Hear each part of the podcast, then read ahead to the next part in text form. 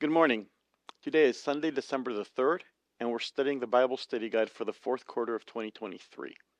The Bible study guide for this quarter is called God's Mission, My Mission. And today we're studying lesson number 10, and the reading for today is called A Hebrew in Athens. Let us pray. Our loving Heavenly Father, Lord, we thank you so much for the blessings you give us every day. And we thank you for how you take care of us and how you provide for us. And we ask you this morning to please be with us as we study this Bible study guide and send us your Holy Spirit. In Jesus' name, amen.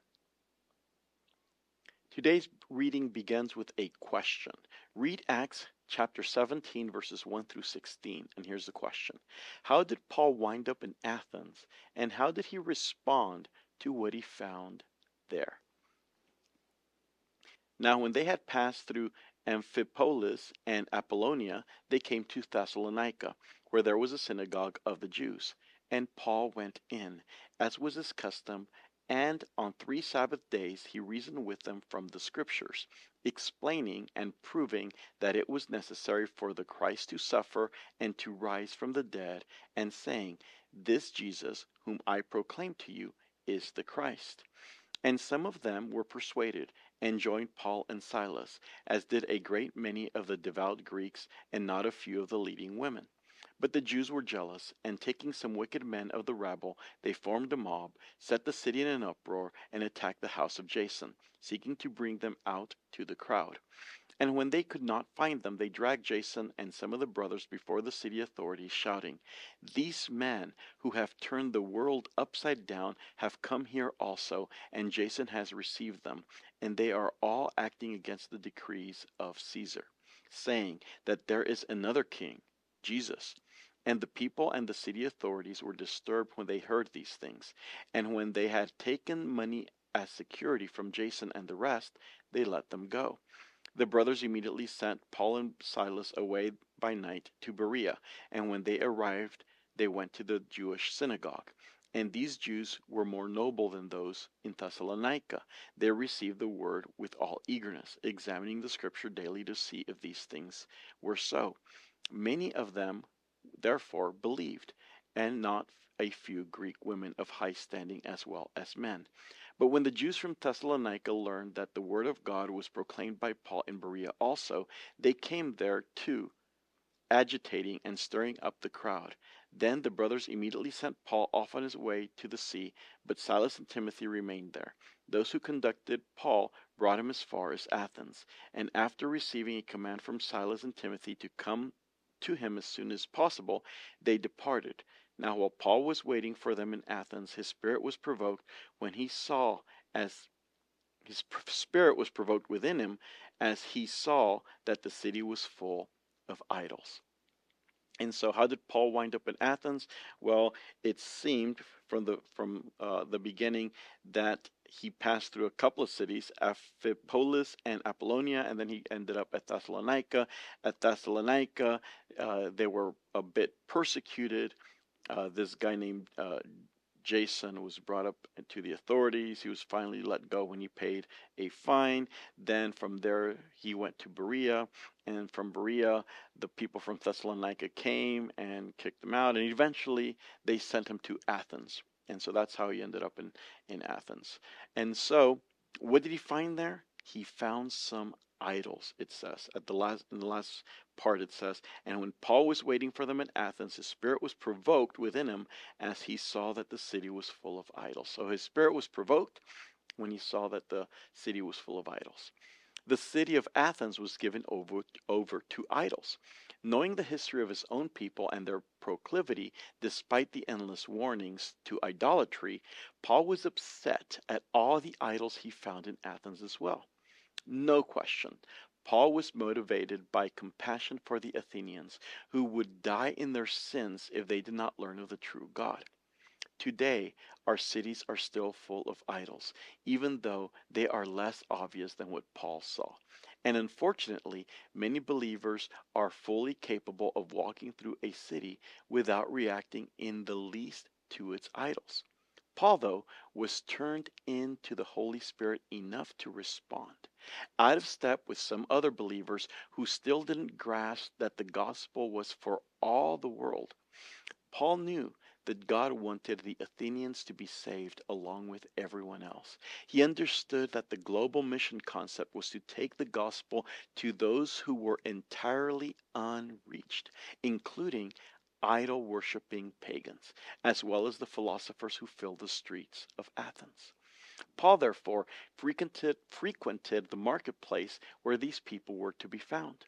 We might say that he formed the first global mission study center, where he used the marketplace to study and test methods of reaching the hearts and minds of these pagans. Paul knew that he could not approach the Athenians in the same way that he had approached the Jews or even the God fearing Gentiles. These were people whose starting point was not the God of Israel or his works among the nation of Israel. No matter how central these concepts and beliefs were to the Jews and even to the God fearing Gentiles, they meant nothing to the people Paul encountered in the Athenian marketplace.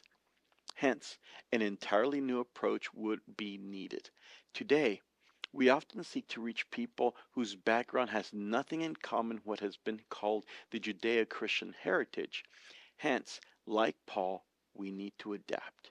An approach might work fine, for example, in Buenos Aires, but it could be useless in Bangkok. And now we're done for the reading for today, and we have a question. And this is the question What kind of idols are people worshiping in your society? And how can you open their eyes to how worthless it all is? And so, uh, my society, uh, that would be uh, the United States, the northern part of the United States, the uh, the the state of Minnesota, the northern part of the state of Minnesota, and and more um, e- even more narrow, uh, the Iron Range in Minnesota. This is uh, the society where I'm at. And so, what kind of idols are people worshiping here? Well, you know, uh, you'll you might answer this question differently than I might answer it. But you know, the, some of these idols are are worshipped in, in just in in many places in in this uh, culture that that that we're in. And so, some idols, um, entertainment, maybe uh, Hollywood, uh, sports, uh, hockey, football, basketball. You know, those might be some of the idols that, that, that people worship. Uh, I'm not saying there's something necessarily wrong. Uh, uh, now, there is a lot of, of, wrong things in movies, in many of the movies that come from Hollywood. Um, but I'm not saying that every single one of them is, is wrong. Uh, there might be some some good ones that come every once in a while, but I'm talking about how people have these as idols. In other words, um, more emphasis than is necessary. Uh, uh, maybe um, some of the actors in the movies, maybe some of the athletes in sports are maybe almost worshipped. Maybe worship is a, is a, a too strong word, but they're definitely put in a place above God. Um, more time is spent. Uh, oh, here's another one. Um, social media. Social media might also be an idol. More time is spent with those things than with God.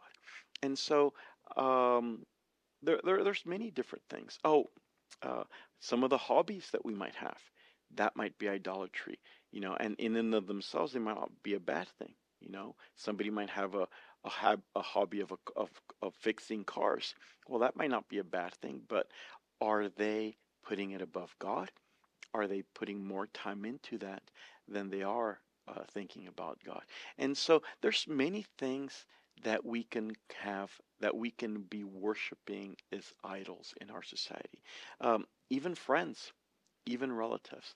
We can put those above. Uh, Jesus said, He who um, is, is, not willing, uh, uh, I don't remember the exact words that, that he used, but uh, he was talking about uh, he who is not willing to forsake mother and father or forsake son or, or daughter for my sake is not worthy of me.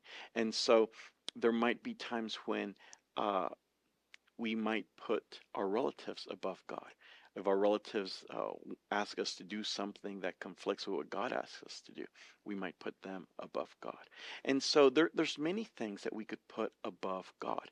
And all of these things could be idols. They aren't necessarily idols. There's there's some things that that people uh, can can have that one person for one person is an idol, but for somebody else it is not an idol. And so, you know, it, it varies so much. And so uh, I, I hesitate to use a blanket statement as, you know, this is always an idol, because it may not be. For some person, it may be an idol. For somebody, it may not be an idol. And so these are things that we need to uh, look at and say, am I putting anything above God? Is there anything that I'm placing of more value than of God? And how can we open the eyes of uh, of society to some of these idols? Um, that might be a, a, a more difficult thing to do, uh, especially especially if um, if they uh, if, if it's something that, that that's a very very big idol for them. And so um, how can we do this? A lot of prayer i think a lot of prayer. Uh, asking god to guide us and to help us uh, and and to invite the people and encourage people to ask God to show them if there's anything that they are placing above Him. And that, that might be a good way of helping people see uh, where we might be placing some things as idols in our life by asking God to show us uh, what it is that, that we're doing or if there's something that we're placing above Him. And uh, so anyway, I think that you guys can have a good, some good answers to this question as well. And if you want to share them in the comments, I encourage you to share them in the comments or write them down so you can share them with the class when, when we meet on Sabbath. Let us pray. Our loving Heavenly Father, Lord, uh, there, there are so many things that Satan uses, the evil one, the enemy uses uh, as as things to take our minds away from God, things that that uh, could be used as idols that we p- would put above God in our daily lives. Father, we ask you to help us uh, examine ourselves and, and, and, we ask you to look at us and, and examine us and see is there anything that we're placing above you? Is there anything that we are I, I, uh, idolat- idolizing, um, uh, something that we are uh, having as an idol in our lives, show us, help us to see it, and uh, help us to put you in first place in our lives. Help us to surrender completely to you, and help us to be willing to let go of anything you want us to let go. Help us to not like something so much that we say, you know, I'm never going to let go of this. Um, help us to be willing to let go of anything that you ask us to let go of. Uh, we ask you to please be with us the rest of this day. Take care of us, protect us from any harm, and keep us close to you. We ask you this in Jesus' name. Amen. Thank you for being with us this morning. I encourage you to join us again tomorrow morning as we continue this Bible study guide. It's called God's Mission, My Mission. Thank you, and God bless you.